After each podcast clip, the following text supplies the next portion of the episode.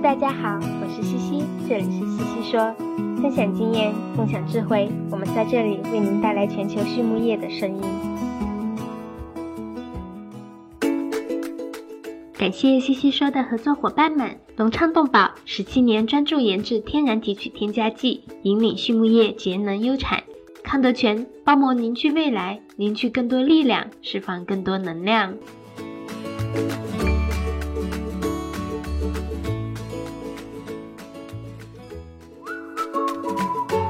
隆昌集团是一家专注研制新型饲料添加剂胆汁酸的头部企业，拥有科技化的胆汁酸生产基地——隆昌胆汁酸。作为集团自2004年创立以来持续研发和生产的拳头产品，采用动物原料提取，是畜牧业提高脂肪消化吸收的代表，在饲料安全、绿色养殖、食品安全道路上扮演重要的角色。得到了国内外客户的高度认可。隆昌集团致力于为饲料厂、一条龙企业和养殖者提供立体化的指导和服务，借以实现帮助六千家优秀的饲料企业和一千万养殖者安全创富的美好愿景。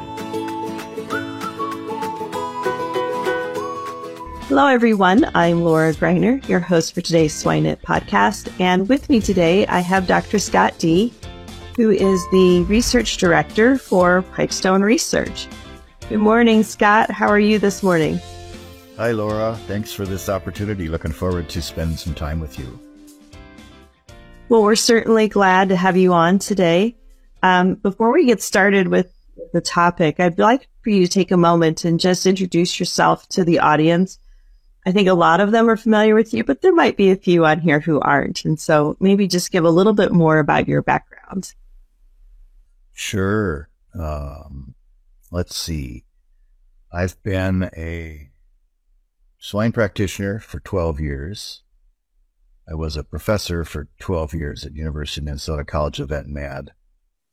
And I've been a research director at Pipestone for 12 years. So I've been around for 36 years, I guess, in the industry, which I have maybe I'm a lot older than most of the people listening to this, but uh, it's it's been a great run. And it's kind of funny, I'm not from a farm. I have no agricultural heritage or background. Even in veterinary medicine, I'm the only veterinarian in my entire family tree.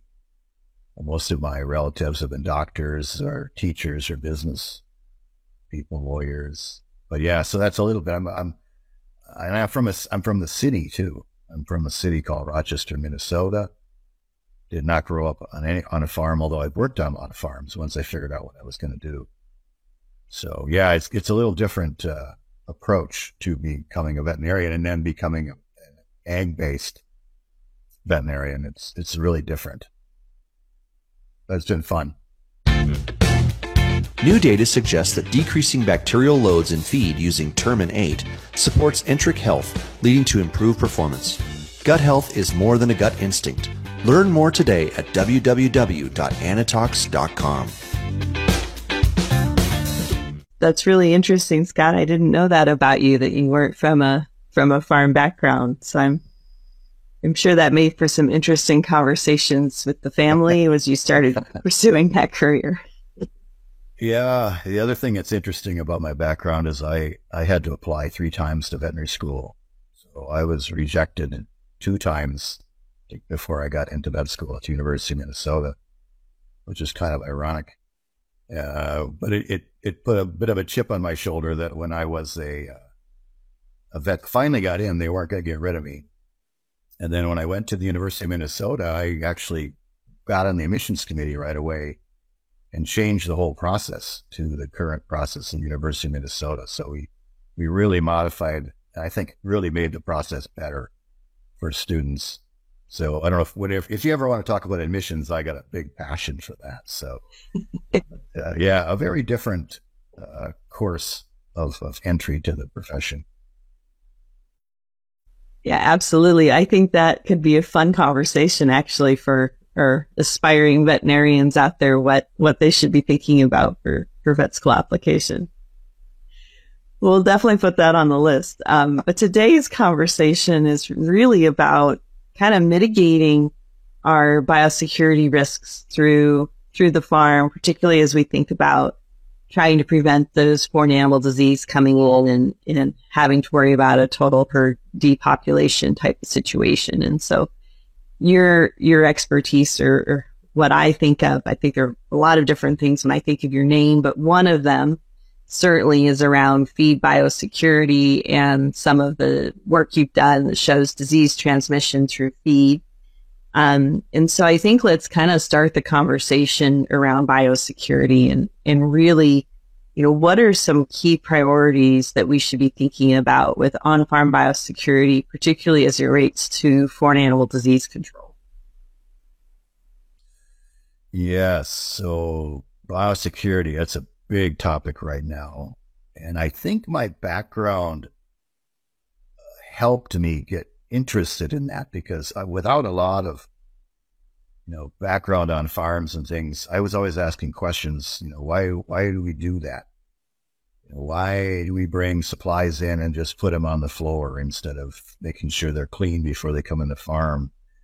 Why do we take a shower coming into the farm? Does that really work? How about the trucks when they get contaminated? Uh, could they bring them pathogens to a farm? So those types of questions I would see when people were doing things on farms, and I'd wonder what if they actually worked. And so that's kind of where that all came from. Interest in in why we why we do what we do because biosecurity does take a lot of effort. It it costs a lot of money, but as everybody knows, it's essential for protecting the farm. So that's that's a little bit of background of why I think I got into that, just because curiosity, I think, is one of my traits that's helped me uh, throughout my career. Um, but to your question, um, when I look at a farm biosecurity protocol or what they're doing or what they're not doing, I tend to look at routes of transmission in two big buckets. I'll call them direct and indirect. Direct routes are, uh, say, infected pigs and semen, for example sources of contamination that come directly from an animal.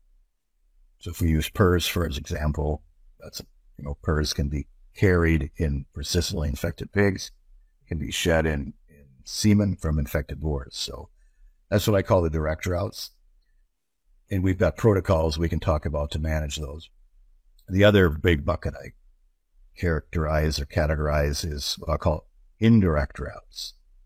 And these are the non-porcine routes, the non-animal routes. These are, say, the mechanical or fomite-based routes, trucks, supplies, people, boots, those types of things, inanimate objects that could be contaminated.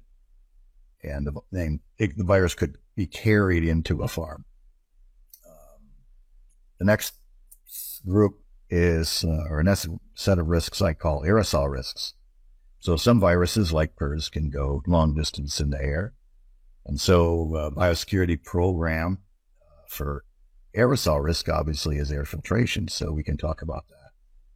And then finally, and most recently, you alluded to a minute ago, is the risk of feed as a vehicle to transfer viruses around. And this is a real exciting, very emerging area of science, which we discovered in January 2014. So it's kind of the new kid on the block for uh, a risk factor that we really had never considered. And so those that, that, might help kind of put this conversation in a bit of a, a, box because we can talk direct, we can talk indirect, and across indirect we can talk mechanical aerosol feed. I think that's a pretty good way of looking at a biosecurity program when you go to a farm and start asking questions. Uh, what are you doing? for all of these various risk factors that we now know. Yeah, and I think that's exactly a good way to start categorizing them. And I, I think for today's conversation, we'll kind of skip the pig side. I think with proper testing, most people can can identify typically pig routes of, of transmission. And so let's focus more on the indirects and um, and feed. The the one thing that kind of comes to my mind really is um, how do we assess introduction points? You mentioned, and I, I think it's a great one with 2014, right? That was when PED came into the U.S. and and certainly it was an area where we were not expecting an introduction of feed. And so as we start the process and we think going forward, are there, is there a systematic approach to sitting down and saying where are potential points of introduction of these diseases beyond the pig and the semen? Yeah, I think with that, with that category of indirect, I think you can go to a farm and you can just start looking at that farm. And I always start with the mechanical because you're entering the farm. It's always kind of like the first thing you do. So when you look at, when you're checking out the mechanical protocols, you know, you're evaluating what happens when the people enter. Is there a boot bench? You know, is there a shower? What are the what what do the people have to do to get into the farm? Um, I always look at the entryway when I come into the farm and see if it's clean because a lot of things come into farms and they get set on the floor and then they get passed through the window into the office. That's kind of the old way we used to introduce supplies. And lots of times that entryway is, is, is dirty. It's wet. It's muddy because that's where all the shoes come in. And so that's the point I look at right there. And then obviously looking at how are they managing their supplies, is there a D&D room, like a special area where the supplies enter, they get disinfected, they sit for a period of time, and they uh, and then they then they go into the clean side.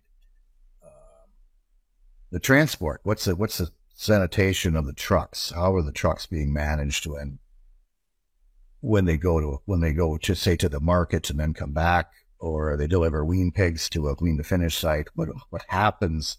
after that process to the truck. And so those, those types of big, I call them fomite based, inanimate object based risk factors. That's, that's the first thing I start looking at because I think that's the easiest way to track virus into a farm. Say, if you're talking PRRS, PED, would clearly be a case if ASF was in the United States, that would easily be transmitted that way as well. And then I, uh, I kind of like to see the culture of the of the farm staff when it comes to biosecurity. How educated are they? So how knowledgeable are they on the routes of transmission of some of these important diseases? What's the inspection process? How is the farm personnel compliance being audited to be sure that people are doing what they're supposed to do? And then three, how are they being rewarded and or penalized if they're doing a good job? If they're really doing a good job and they're following all these rules and taking extra time to do things correctly, they should be highly compensated. There should be a bonus plan. If, and if they don't, there should obviously be a severe penalty. So I kind of like to understand, start at that level, because to me, that's boots on the ground, literally boots on the ground, the people and, and the mechanical routes. You know, in the old days, you step outside and hit the feed bin and walk right back in the barn. You know, is that stuff happening or has that been you know, taught in a proper way to say you can't do that anymore? So I just kind of, that's kind of how I start because that's basics, fundamentals. I think that's a really good basis to start with. And as you were talking through those, those different points, I keep thinking in my mind because I've, I've been in many of these conversations around biosecurity and what should be the acceptable steps or protocols. Biosecurity in my mind can be, it's very fatiguing for many of our producers, right? They hear the word over and over. They, they know it's important. They understand the reasoning, but it can be very frustrating at the same time because today I'm doing it this way and tomorrow I might need to think about it differently. And you just mentioned the trucks, right? And, and Scott Dee and the snowball theory is something that always comes into my mind, right? Of the first coming in on the, the snowballs of the truck, the packing underneath the trucks. And now my employees are walking across that snow to get into the farm. And right now I've added another layer of biosecurity. And so how do you help producers that maybe are feeling a little bit overwhelmed by all the potential points of entries or places where we could potentially be be exposing ourselves or our or shoes or our employees before they even come into the farm. Yeah, so you're the snowball from hell. There we go. Yes. so that was the that was a, that project kind of got me started into biosecurity research. it was really, I think I did it in 2000 to put it in a, timetable. so it's a pretty old project, but it was the first uh, example that showed that at least in the case of PRRS virus, and I think if I did it with PED, it'd be very similar outcome, how easy it was to move around pathogens in kind of a, a model that simulated a day in the life of a pork producer. So like you said, the truck got contaminated. Then if you remember, the farmer went to wash it, which was me in this case. I was doing all this. And then, then he stepped in the, the snow on the truck wash floor and he walked it into his truck. And then the mats got contaminated inside and he drove to a, a farm, a simulated farm. And you, you know the rest of the story. We walked it right in and nobody had ever done that before. And so that kind of got the world aroused a bit as far as, oh my gosh. So what do you do about all this? Because it does get complicated. And to me, the best way to start is just go to the farm, sit down with the people, and make a list of risk factors. See, if we're, if we're talking PRRS, how does PRRS virus travel? And just like we talked about, we can talk about eggs, semen, and go down the line. And then I start asking questions about what are you doing for people? How do people enter the farm? Or what are you doing for supplies? How are you managing your incoming supplies? And how do you clean your trucks? And I just kind of take it really slow and start with those real first steps because that's where it all begins. If you're not doing that right, you can have the best air filtration system in the world and it's going to fail every day. So, and then I'll just take them down that list of risk factors and see what they're doing. And if they're doing it, does it sound like they're doing it correctly? What do they tell me uh, versus what, say, the owner might tell me? What is what is the what are the staff actually telling how they do things? And uh, so to me, that's the easiest, most important place to start is with the people. Make sure they really know what they're talking about and then, of course, look around. I mean, go look around and see what do they do for personnel entry? Where is their D and D room? Uh, let's go to their truck wash. How are they managing that? You know, what's the disinfectant? What's the pollution concentration? So it's really like detective work, but it all starts with talking with the staff and where what they're doing right and what they're doing wrong, or maybe what they're not even doing. You know, where are the holes? Where are the gaps in the, in the program? That once we got everything, say, from the mechanical side in place and well documented, do we take that next step and start talking about airborne risk factors and how do we manage that? And then into the feed we go. So that's typically how I do it. Yeah, and that's that's actually a really good systematic approach. And I think if producers remember that, you take it in small pieces, it maybe doesn't feel quite as overwhelming as starting with the big picture. The stories of the research studies help a lot too. So the story of the snowball, I tell that story. I tell, I tell the story of the production region model we set up for the airborne and air filtration assessment that we did.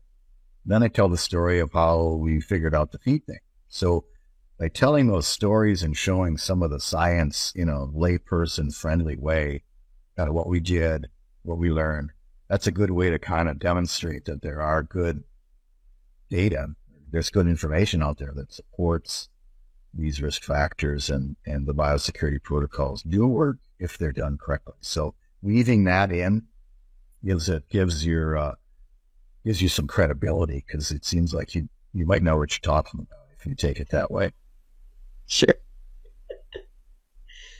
Well, one of the things you brought it up a couple of times now is feed, and and I always think again of the snowball. So, um, in the system I was working in when PED came through, that was my responsibility. We saw a number of farms within a, a day of each other fall down with, with PED with no logical connection other than feed. And so I spent my day in feed mill watching the, the trucks come in in the middle of winter and watching the snowpack drip nicely into the pit. And all of a sudden the light bulb came on and it was like, what if, right? And, and so let's talk a bit about feed because I think feed is a little bit elusive to many people because we don't know necessarily the full life cycle of the ingredients that we're using, right? We know, well, soybean meal has been more than likely processed in the United States if we're using certain types. Um, but, you know, we don't know, you know, how that soybean was shipped, where it came from, potential risks and exposure. So let's talk a little bit about how you approach feed as a as a possible light and, and transferring disease. Yes. So I remember you did a lot of really good work back then. I remember listening to you and watching you. Thought you did a great job. And my experience is very similar to yours. I was at Pipestone at the time. And I think a couple days in January of 2014, we had a number of farms, very, very biosecure farms with all the mechanical air filtration and everything. They all of a sudden they all got PED and they were working from different mills. They were in different states. And the only thing in common was they had a feed outage. They each had a feed outage in one bin somewhere on the farm, farm. And that delivery of feed from wherever it came from was the feed that the index cases consumed, which then broke with PED. So I went into those bins and I sampled the inside of those bins and I found some of that material that was hanging up on the walls of the bins. And sure enough, there was live PED virus in that material, and we trans- we showed transmission in the experiment. That's kind of how I got started with it. And I think that's always a good story to tell to to producers is, you know, this is kind of how it all got started. So this this this is a real world thing. It wasn't just some lab experiment. It was an actual field event that we had made this observation, and then we recreated the crime scene, so to speak, by feeding that material, showing it was live, the virus was live. So that's kind of where the whole thing got started, and uh, it's really changed the game, I think, as far as considering feed as a, as I call it, vehicle, a, um, a, a matrix to move viruses around, and that's been expanded across many different viruses, including many foreign animal diseases, and we can get into that. But to your point, I think is very, very good. The mill is where it all goes down because I think when we process these ingredients, they're they're sterile at that time. I mean, they're put through very high temperatures, oftentimes pH stresses. It's not so much the processing; it's post-processing contamination where we get in trouble.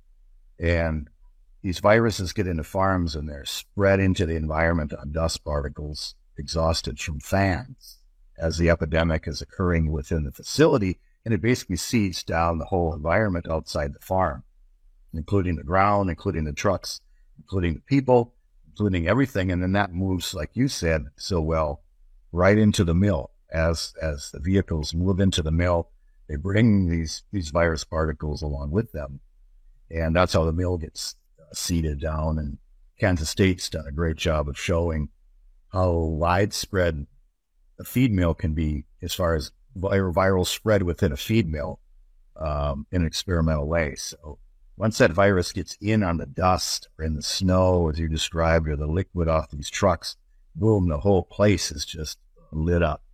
So to me, that's it's not the processing; it's the post-processing uh, contamination that we have to worry about.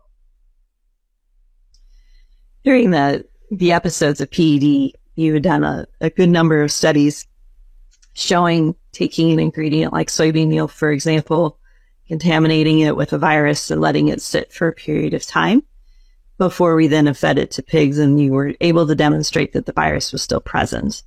And I think that raised a lot of questions for individuals, particularly when we think about ingredients coming from overseas. So vitamins, for example, and the potential risk of ingredients carrying virus in that, that we normally would include into diets. So how do we manage that? I think, you know, people at the feed mill, we're still learning biosecurity, but that's one I continue to hear is how do we manage the risk of potential incoming ingredients when, and you can demonstrate so effectively that the viruses can still be there?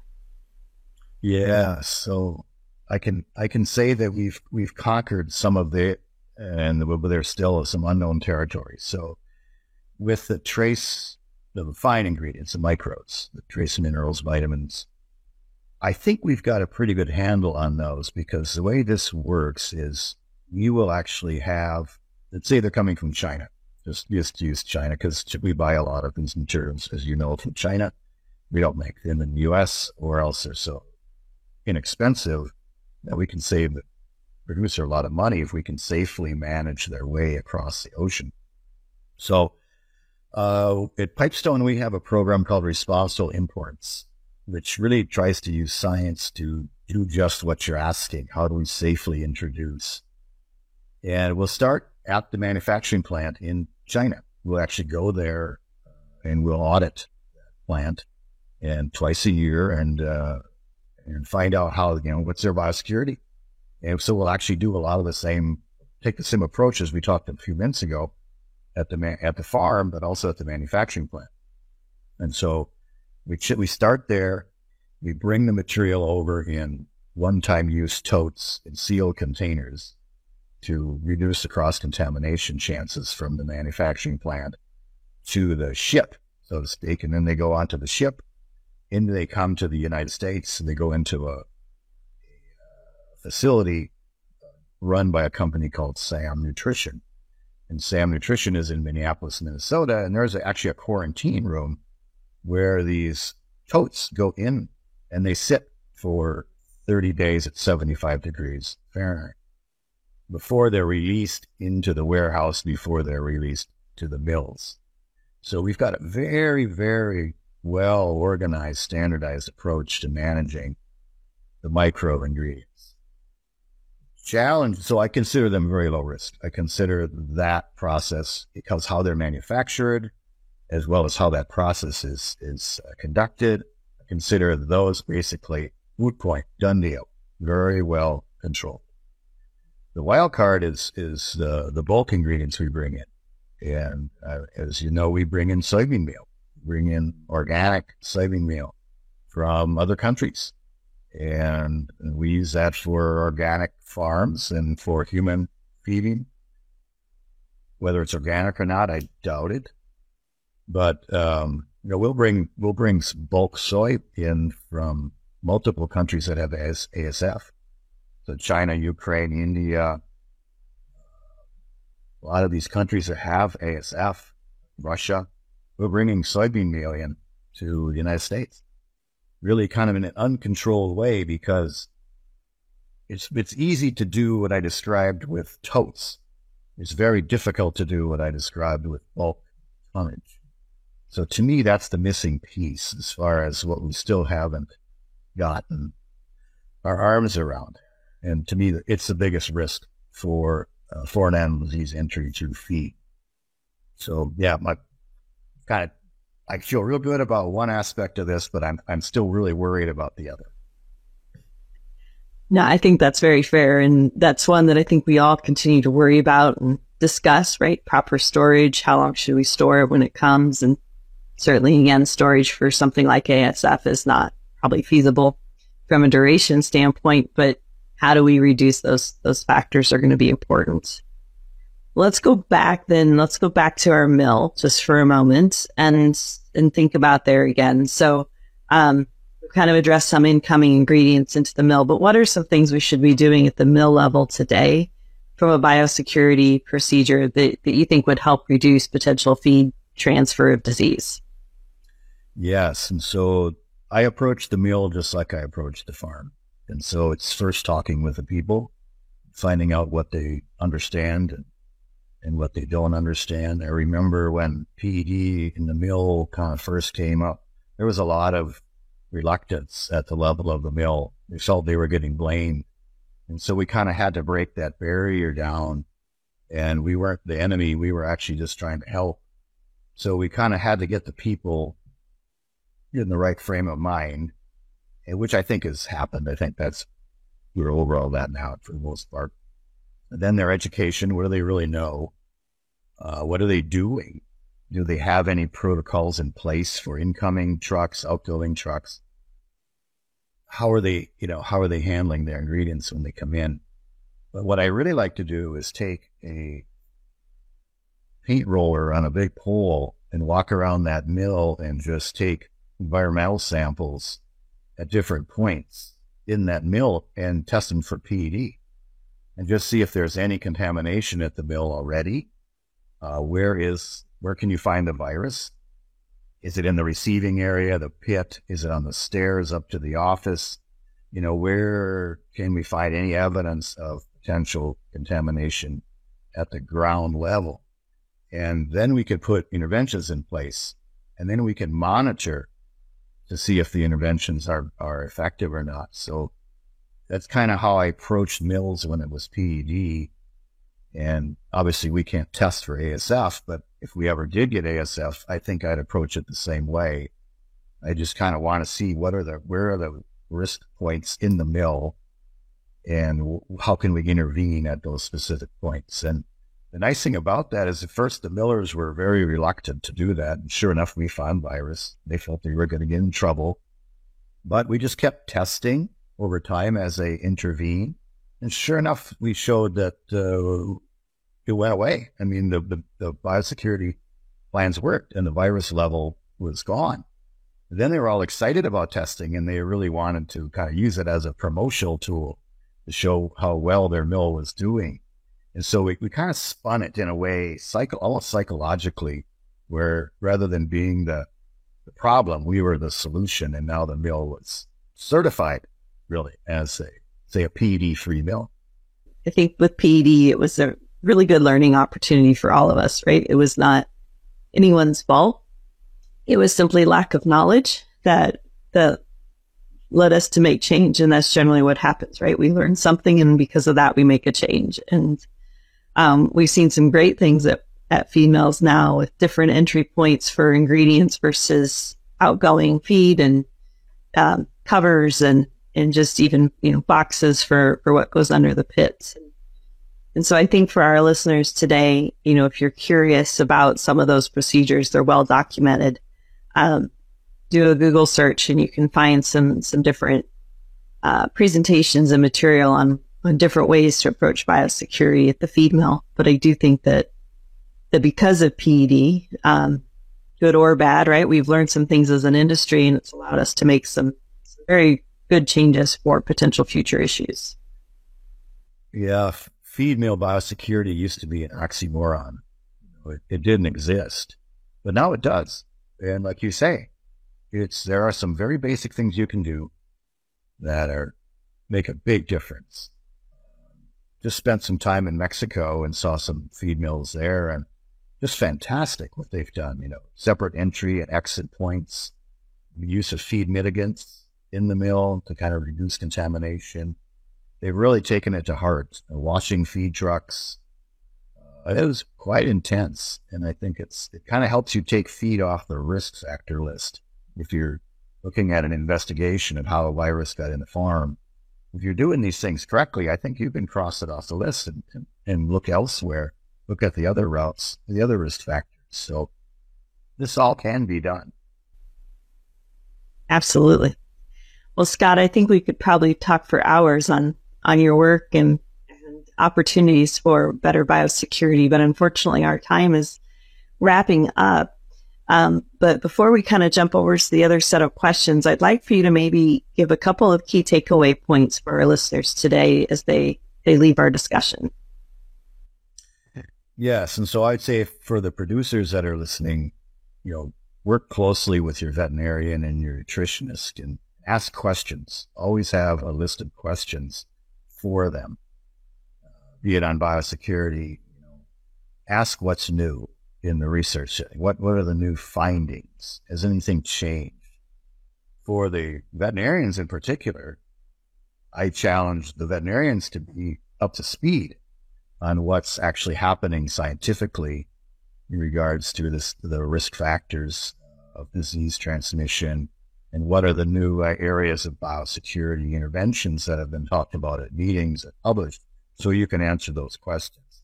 You've really got to lead that producer and the best way to lead is by having the knowledge, being the source of knowledge, leadership. So I think that's something I take for both the producers and for any of the veterinarians that are listening. Be curious, producers and veterinarians. be educated and be prepared to lead. Very good.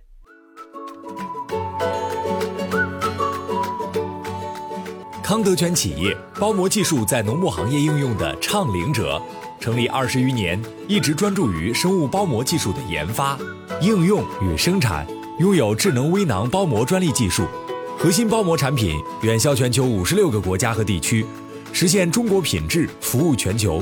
现推出包膜产品检测服务、包膜产品研发服务、包膜产品技术定制服务，让我们分享包膜技术带来的改变。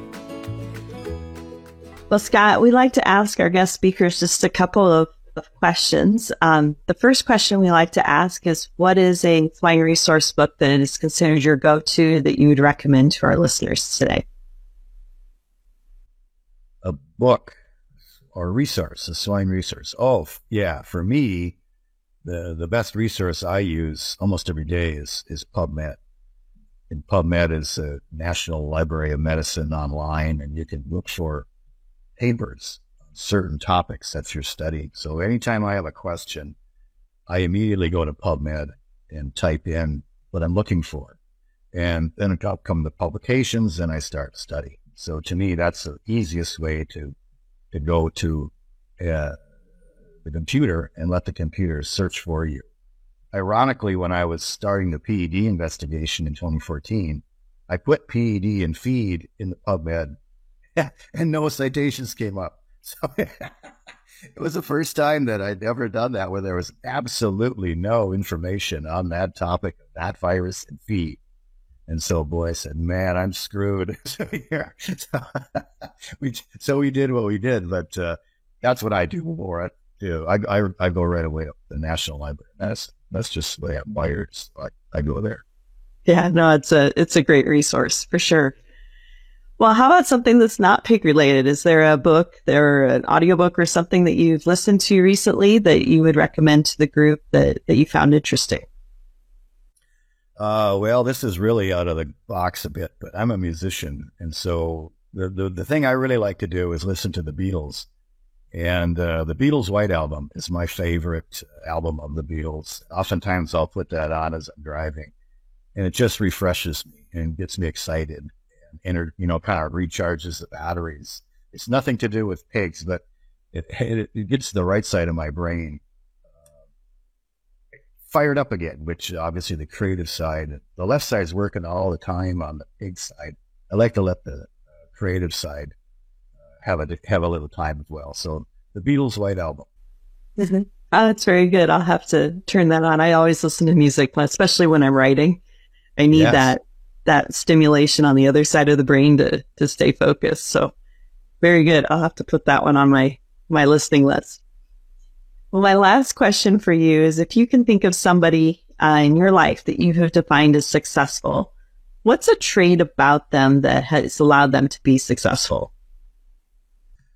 I'd say the, the most in- influential person in my veterinary science career was the late Carlos Pijoan who people might remember Carlos. He was a professor at the College of Med, University of Minnesota. He passed away a few years ago now, but he was uh, he was on my PhD committee. I was a faculty member with him side by side, and we were very close friends. And so he was not only a wonderful person, he was a great scientist.